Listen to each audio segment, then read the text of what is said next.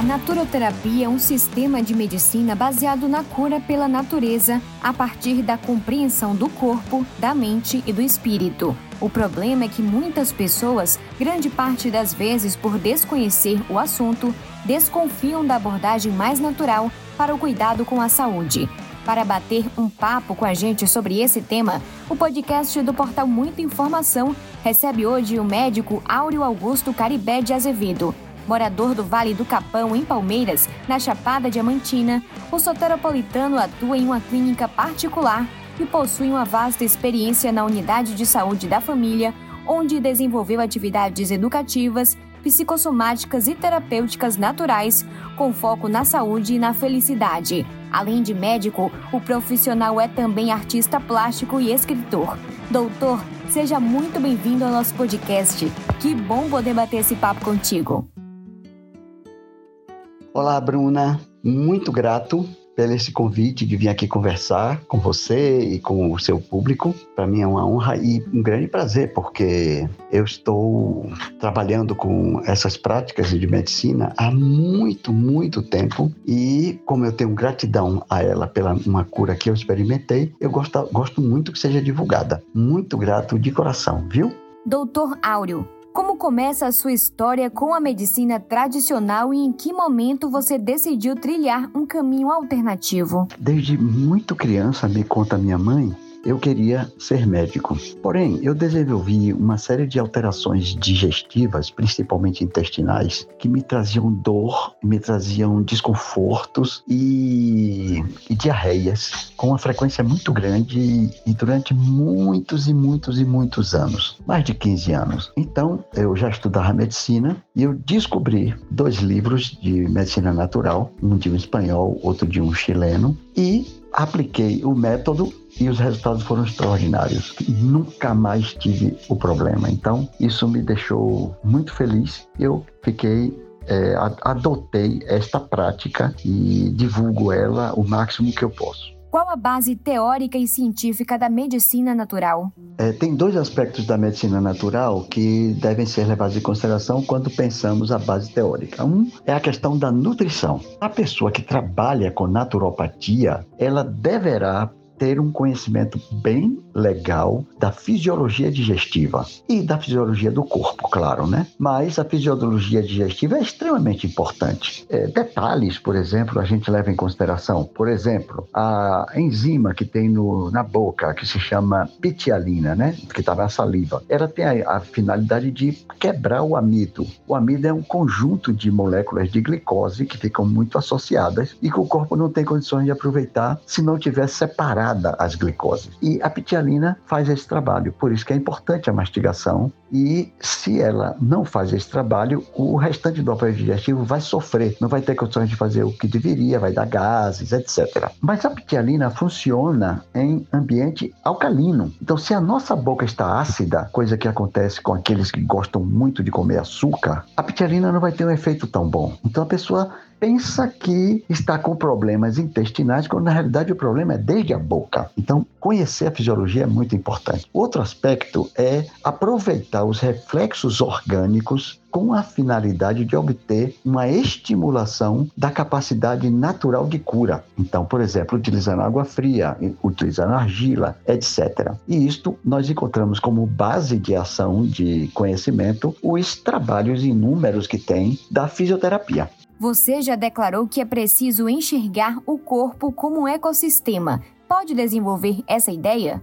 Imaginemos uma floresta. Esta floresta ela é constituída de unidades que são aparentemente independentes, mas que são interdependentes. Então, as árvores de uma floresta elas têm conexões é, através das próprias raízes e também graças aos fungos, né? Aos fungos, os cogumelos que estão por ali, que são uma conexão muito grande entre as árvores. A floresta, ela tem uma capacidade de se recompor. Hipócrates, médico grego do século três depois de Cristo, não, perdoe, antes de Cristo, ele dizia que se você abrir uma clareira em um bosque, deixe o bosque por si só que ele se recompõe. Então, o organismo, ele é uma floresta, ele é constituído de partes que aparentemente podem ser independentes. Células, por exemplo, você pode tirar uma célula de um corpo e criar em laboratório ela e ela se multiplicar, inclusive, né? E além disso, este ecossistema que é o corpo, quer dizer, essa junção de diversas partes que se comunicam entre si e se ajudam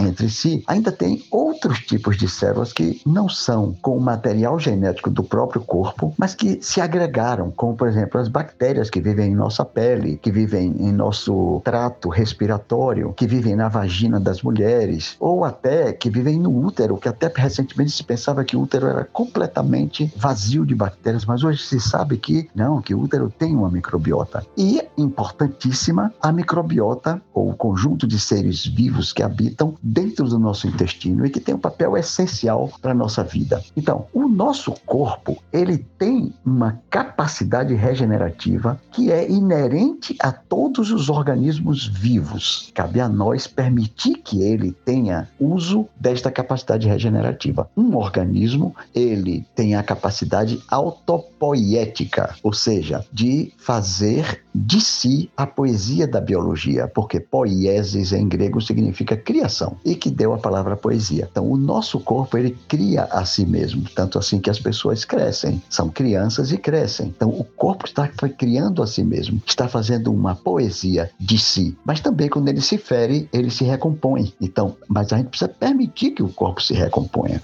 Se a gente fica magoando aquela ferida, ou se a gente tem uma alimentação muito ruim, a gente vai ter uma certa dificuldade de recomposição. Está correto dizer que a base na medicina naturopática é a alimentação? Nesse sentido, podemos afirmar que se trata de um processo preventivo e não curativo?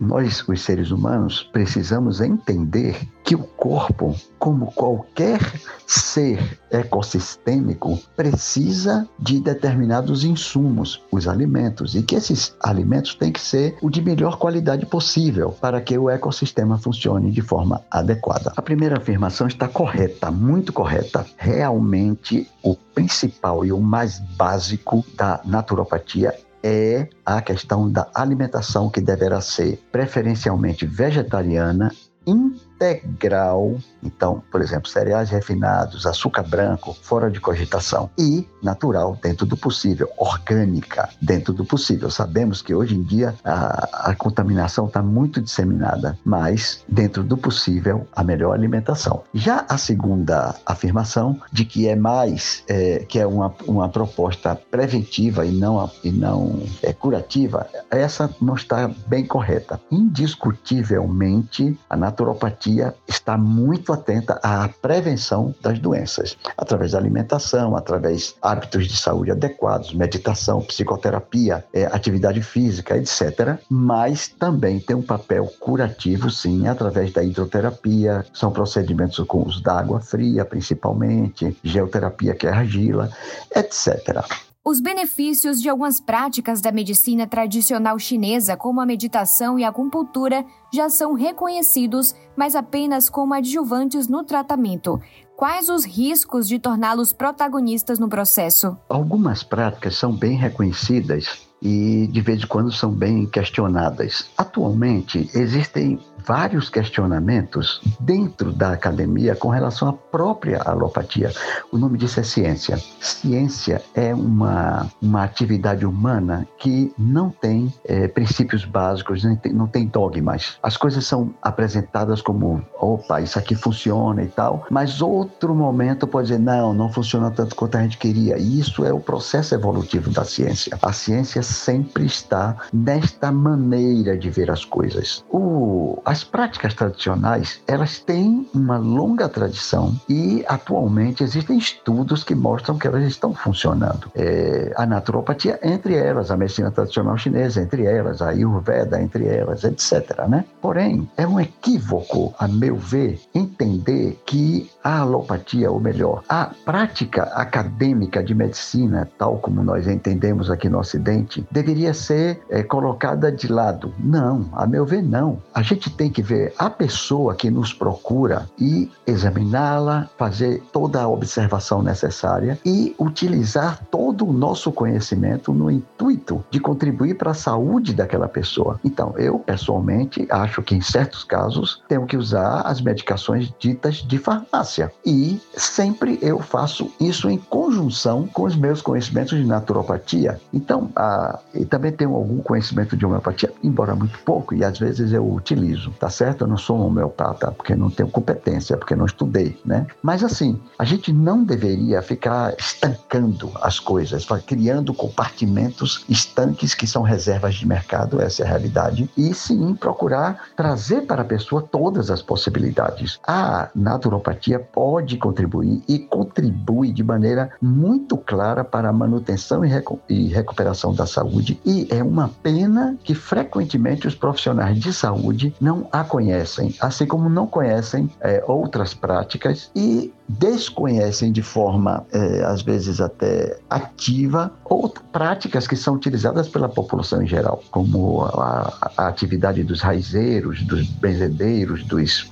o, a prática medicinal do candomblé, etcétera. Então, o que nós devemos pensar é na pessoa humana, que é um ser muito complexo e que não vai se recuperar com o uso apenas de uma medicação, ou de um procedimento naturopático, ou de uma agulhada. Não, a pessoa deve ser vista como um ser complexo que tem diversas instâncias, a instância física, a instância emocional, a instância mental, etcétera, para que a gente possa ajudar aquela pessoa. Não nos esquecemos, inclusive, de que não nos esqueçamos, melhor dito, de que muitas doenças, se não todas, têm um aspecto social de extrema importância. E este, neste momento atual da humanidade, isso precisa ser melhor abordado.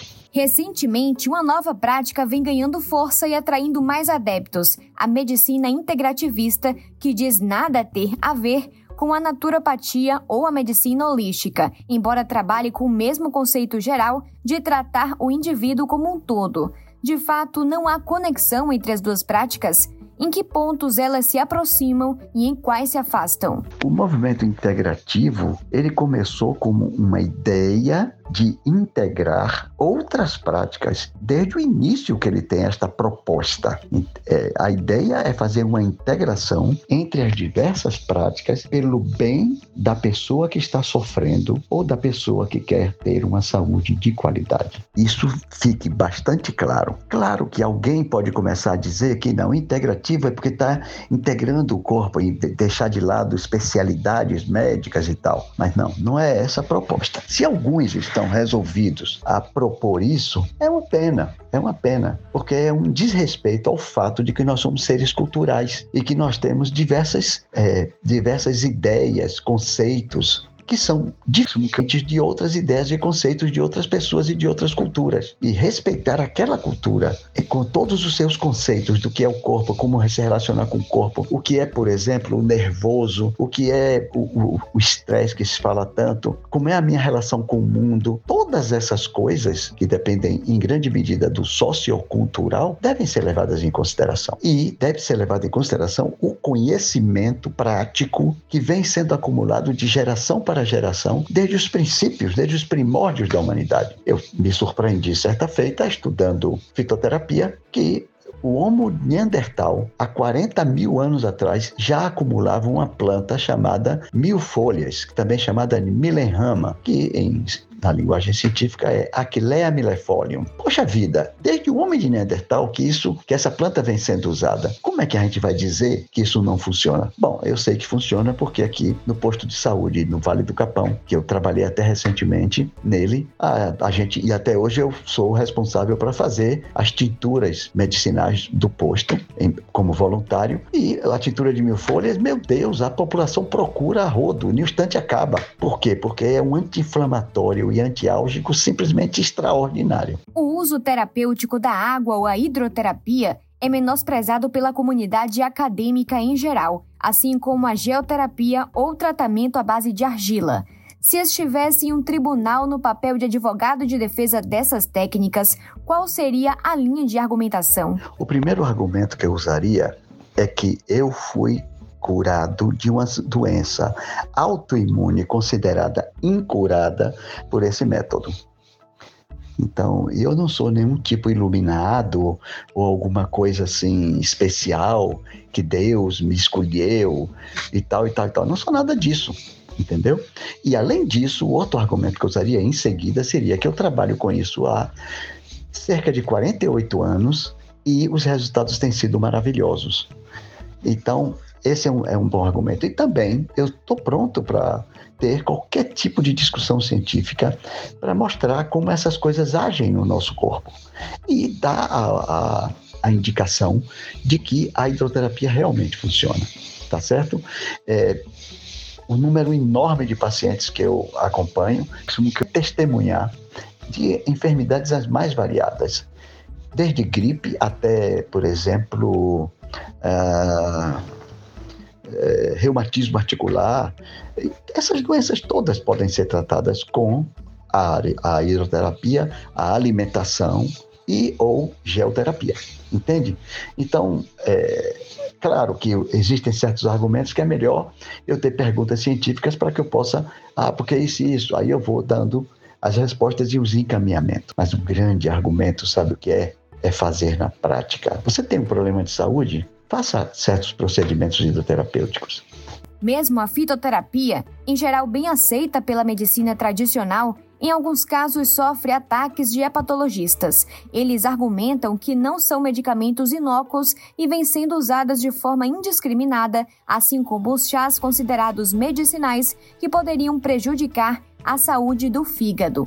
Como você responde a isso? Certíssimo alertar a população de que planta medicinal não é necessariamente inócuo. Isso é muito importante, porque, veja, as, as nossas avós, as nossas bisavós, quando elas iam no quintal para pegar uma planta para dar para os filhos ou para os netos, elas pegavam doses que elas sabiam pelas antepassadas delas qual a dose que deveria usar. Hoje, a gente tem aquela maluquice, aquela superstição de quanto mais melhor. Então, começa a usar plantas medicinais em quantidades muito maiores do que o recomendado. E isso resulta em problemas. É, por exemplo, o boldo do, de Chile, boldo do Chile, é uma planta medicinal excelente para o fígado, mas se você tomar em excesso, lesa o fígado, compreende? Claro que existem alguns excessos nisso. Aqui, é, num determinado hospital escola daqui de Salvador, de uma universidade importante, uma faculdade de medicina de uma universidade importante, chegou uma pessoa que tinha usado um, um determinada planta medicinal para barriga, para estômago e tal, e depois desenvolveu uma, rapidamente inclusive, uma, uma cirrose hepática. E foi assim uma confusão, disseram, tá vendo aí essas plantas e não sei o que e tal. Mas o que aconteceu, uma, uma ex-estagiária do posto de saúde que eu trabalho entrou em contato comigo e disse, nossa, aconteceu isso. Então eu peguei e fui estudar aquela planta. Estudei cuidadosamente, vi e descobri que aquela planta, que é a espinheira santa, ela, mesmo sendo utilizada em dose maior do que o recomendado e por tempo maior do que o recomendado, que essa planta não se registrou até hoje nenhuma lesão hepática, nem renal, registre-se. Então eu fiquei, poxa, o que é que está acontecendo? Voltei a conversar com a estagiária e pedi ela que, por favor, fosse entrevistar a própria mulher que estava com o quadro. Ela entrevistou e descobriu que ela tinha usado um, um vermífugo muito recomendado, que mata não somente vermes, como também protozoários, e acontece que esta substância, ela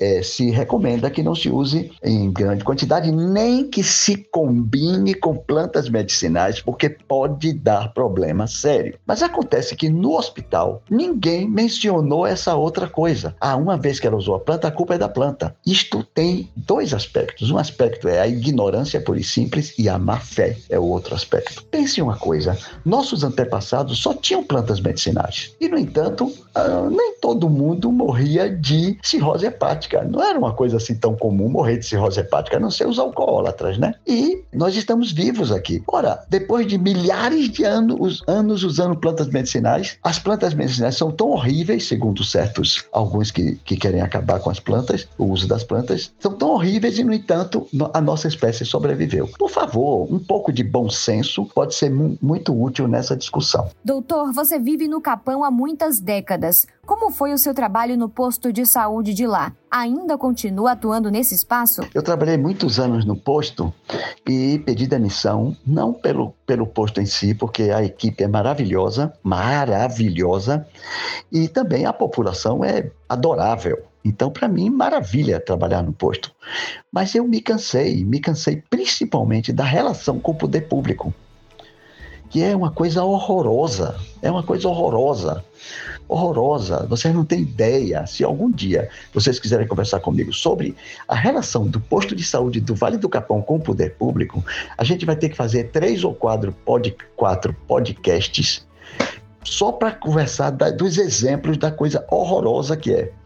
E naturalmente eu sou uma pessoa que eu gosto de resolver as coisas e ficava desesperado, desesperado e eu percebi que eu estava ficando doente. Aí eu pedi demissão, tá certo? Mas é, o posto até hoje tem esse, esse aspecto. Assim, tem a vantagem, pelo menos quando eu trabalhava, que a pessoa entrava, fazia a consulta e eu podia perguntar para ela: você prefere ser tratado pela naturopatia, que é a prática que eu tenho, né? Ou por outra, pela medicina que trabalha com remédios de farmácia. A pessoa escolhia e eu receitava conforme a escolha dela, o que é uma coisa maravilhosa. Você já declarou que a solução real para a saúde não é a tecnologia, mas a atenção básica. No entanto, diversos exames sofisticados são úteis para diagnosticar muitas doenças importantes e técnicas avançadas, como a cirurgia robótica, que garantem mais eficiência aos procedimentos. Não é possível e desejável conciliar as duas coisas, a atenção básica e a tecnologia? Essa pergunta é muito boa, muito boa, porque é, com isso a gente pode esclarecer melhor as coisas, né? Veja só, é, quando você lida com uma pessoa especificamente que tem uma, uma doença é, bem específica e bem difícil de diagnosticar, realmente é maravilhoso que tenha toda essa tecnologia. Então, assim, a tecnologia é necessária. No entanto, para que a sociedade como um todo melhore a sua saúde, a atenção básica é o mais importante. Vejamos, uma pessoa que tem diabetes já está com umas dores estranhas no pé, dores muito fortes, o pé está ficando arroxeado. Então, ainda bem que existem é, certos exames, como ultrassonografia Doppler colorido, que pode ajudar essa pessoa a ver qual é o estado das, dos vasos sanguíneos dela, para ajudá-la a ver se tem possibilidade de alguma recuperação ou, ou se é melhor fazer logo uma cirurgia para extração de algum dedo, alguma coisa assim. É maravilhoso. No entanto, esta pessoa que tem diabetes tipo dois, ela muito provavelmente ela tem diabetes tipo dois porque ela não foi bem acompanhada. Não, não estou dizendo que é por causa de médicos ou coisa desse tipo, não, não é acusação de ninguém, para ninguém. Mas é uma coisa assim, uma pessoa que chega num posto de saúde, na, ou seja, da atenção básica, e se percebe que a glicemia dela está elevada, então o que é que se faz? Procura fazer uma alteração da alimentação dela. A Organização Mundial de Saúde considera que a maior causa de diabetes tipo dois no mundo é refrigerante. Então, cabe aos profissionais que atenderem aquela mulher conversar com ela e mostrar para ela a necessidade de ela fazer uma mudança de alimentação. Então, vamos admitir a hipótese que a mudança de alimentação não foi suficiente. Então, ela terá que fazer, continuar com a mudança de alimentação e usar determinadas medicações hipoglicemiantes. Entende? Então, o posto vai garantir, vai, ou pelo menos contribuir significativamente para que essa mulher não chegue ao ponto de ter aquela situação grave. Então, a atenção básica, ela tem um, um caráter extremamente importante, tanto preventivo quanto curativo, mas quando se trata de algo curativo, é este curativo impede que a pessoa fique com um quadro muito mais grave. Então, a tecnologia é ótima e muito importante, porém, a atenção básica é o que vai realmente contribuir para que as pessoas tenham, as pessoas como um todo, o grupo social tenha uma boa condição de saúde. Por que a adoção pelo SUS de métodos considerados alternativos como acupuntura, aromaterapia e florais de Bach causam tanta reação da comunidade médica? Eu tenho visto muitos colegas demonstrarem interesse e é achado de bem positivo que tenham essas coisas, entende? A questão é que nós temos duas, duas coisas. Primeiro, muitos médicos veem as, estas outras práticas como opositoras ao sistema que eles aprenderam na faculdade. E muitas pessoas que têm estas outras práticas veem os médicos como opositores, quando na realidade elas são complementares. É, a questão é uma questão de mudança de visão. Ora, um médico ele pode achar que não tem papo. Se uma pessoa tem uma hipertensão, o tratamento será medicamentoso e está acabado. E vai ter que usar essa medicação, essa medicação e essa medicação. Mas ele pode estar atento aos estudos mais recentes e tudo, e ele vai se dar conta de que, mesmo ele mantendo a opinião dele que não tem papo, vai ser aquela medicação, aquela pessoa vai ser ajudada por outras, outras possibilidades, entende? Seja uma acupuntura, seja uma homeopatia, seja a naturopatia, psicoterapia extremamente importante,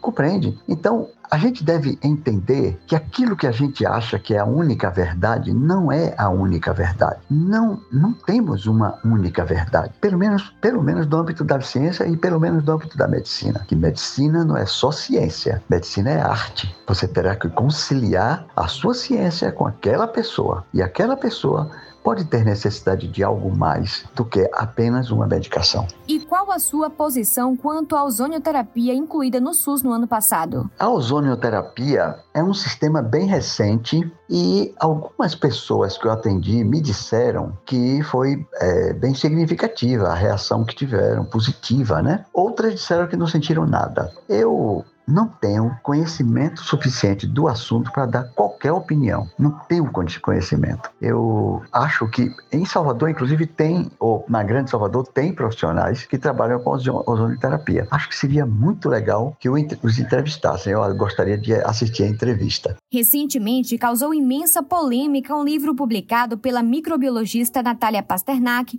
classificando homeopatia, psicanálise e acupuntura como pseudociências. Como você avalia isso? Espero em algum momento ler este livro. Vai ser legal, legal mesmo. Assim, não li o livro, então não vou falar do livro. Mas eu assisti uma entrevista deles dois que eu achei muito interessante, muito mesmo. Mas eu acho que eles têm um pequeno erro epistemológico quanto ao escopo da ciência, sabe? A ciência é uma coisa maravilhosa, indiscutivelmente, sabe? É maravilhoso que a gente tenha, por exemplo, apertar um botão e acender uma luz. Ou é, eu estar aqui conversando graças à tecnologia e à ciência, né? É, é muito bom. Mas acontece que a ciência não tem condições de explicar tudo. Não tem, não tem. Existem certas coisas, por exemplo, ah, se uma pessoa que está escutando tem um amor por outra pessoa, está amando, é, a ciência pode dizer, ah, quando ela vê essa outra pessoa, o coração acelera, esse tipo de coisa. Mas o ato em si, a sensação própria de amar, é única daquela pessoa. Não tem como a ciência dizer se é verdade, por exemplo, ou não. Porque veja, quando você odeia uma pessoa, o seu coração dispara se você vê aquela pessoa. Se você ama, o seu coração dispara do mesmo jeito. A ciência pode ver isso, mas Ah, é meio difícil que, que certas coisas sejam demonstradas pela ciência, certo? Eu gosto muito de um epistemólogo chamado Karl Popper. Claro, ele, os tempos mudaram, tem muitas, muitas coisas que vieram depois dele, ele já faleceu. Ele considera, por exemplo, que a psicanálise não é ciência. E eu t- também considero, mas isso não significa que a psicanálise é, não tenha efeito, não funcione, entende? Eu acho que o fato de não ser ciência não significa que não serve para nada. Quanto à homeopatia, eu já li, e a acupuntura também, eu já li vários artigos de estudos que foram feitos mostrando, e vários, mostrando o funcionamento, entendeu? E já vi outros que não. Assim como na ciência, entende? Na ciência, você de repente tem uma coisa que está sendo super bem falada e daqui a pouco derruba e daqui a pouco retorna. Então, a gente não deve se fechar, se fechar essas coisas, né? O Karl Popper dizia uma coisa que eu acho que é, merece ser sempre lembrada. Ele disse, nós confundimos científico com verdadeiro. Científico não é necessariamente verdadeiro. Ele pode, uma coisa pode ser científica e se aproximar da verdade, mas não será verdadeiro, tá certo? Assim como, ah, por exemplo, literatura. Literatura é a arte de falar a verdade através de mentiras. A literatura inventa coisas, mas, no entanto, tem muita verdade ali. Se você lê, por exemplo, Machado de Assis, é extraordinário. Leia O Alienista, por exemplo, é uma coisa incrível, uma coisa incrível que todo, todos os, os médicos deveriam ler esse livro, livre, e os psiquiatras mais ainda, porque esse afã de dar diagnósticos das pessoas, de botar as pessoas dentro da caixinha, ali tem uma crítica muito bem feita. E aquilo ali é uma verdade através de uma mentira, que ele inventou aquelas histórias todas, entende? Então, a gente deve entender que, assim, fora da ciência, há verdade sim.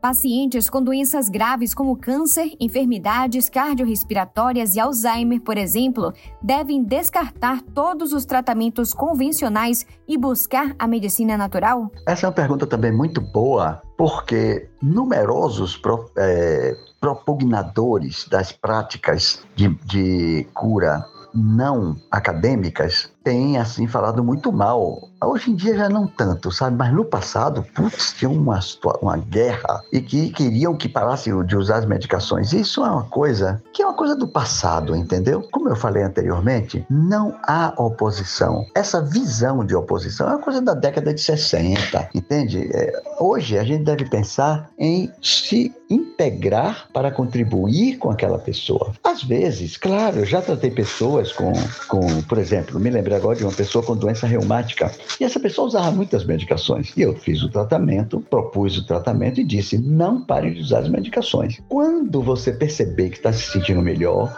você vai procurar o seu profissional, o seu a, a, o médico que lhe acompanha, e você vai dizer para ele como você está bem, para que ele vá reduzindo. E esse é, o, é, o, é a praxe, entende? Então, é, não é assim, não é assim, abandonar tudo que está bem. Imagine uma pessoa com doença super barra pesada. Para de usar medicação, piora muito ou pode até morrer. E isso não tem cabimento, isso não ajuda ninguém. Não ajuda ninguém. Por fim, doutor, o que você diria àqueles que consideram a medicina natural como charlatanismo? Tudo o que é diferente um pouco do que você está habituado, você desconfia. O que eu gostaria de dizer a essas pessoas é que, por favor, procurem pessoas que fazem estas práticas, mas que são pessoas honestas e dedicadas, e conversem com elas. Procurem ter conhecimento e você vai ver que existem explicações para aquilo que está acontecendo. E a melhor coisa que a gente faz não é, é não falar do que a gente não conhece. Isso é uma coisa muito boa, tá certo? Médico Áureo Augusto Caribé de Azevedo, muito obrigada por esse papo interessante sobre a naturopatia. Sempre bom a gente ter oportunidade de falar sobre assuntos que acrescentam e informar as pessoas, ainda mais quando se trata de promover a saúde. Seja sempre muito bem-vindo ao nosso podcast. Espero que minhas palavras tenham sido úteis. Estou à disposição de outra oportunidade, querendo conversar, eu estou aqui para isso. E espero que o público tenha a condição de, a partir das minhas palavras, a partir das experiências dos médicos em geral, que estão trabalhando academicamente. No caso, eu também sou médico, eu não sou só naturopata, eu também sou médico. Então, que as pessoas possam conhecer todas as possibilidades para que possam escolher. Ah, dizem que nós temos uma coisa chamada livre-arbítrio, que nós estamos livres para escolher os nossos caminhos. Mas para você escolher os seus caminhos, você tem que conhecer. E, infelizmente, nas academias de medicina, é uma pena, não se mencionam as práticas que não forem as práticas eh, que, propo- que querem propor medicações e coisas desse tipo. Então, seria interessante que houvesse essa possibilidade, que se oferecesse esse conhecimento para que as pessoas pudessem escolher aquilo que querem fazer, tá certo? Não só as pessoas que trabalham com saúde, mas também aquelas pessoas que utilizam-se dos serviços de saúde. Recebam todos o meu abraço e que a gente possa conversar em outro momento sobre esses assuntos tão fascinantes. Siga a gente nas nossas redes sociais e até o próximo podcast.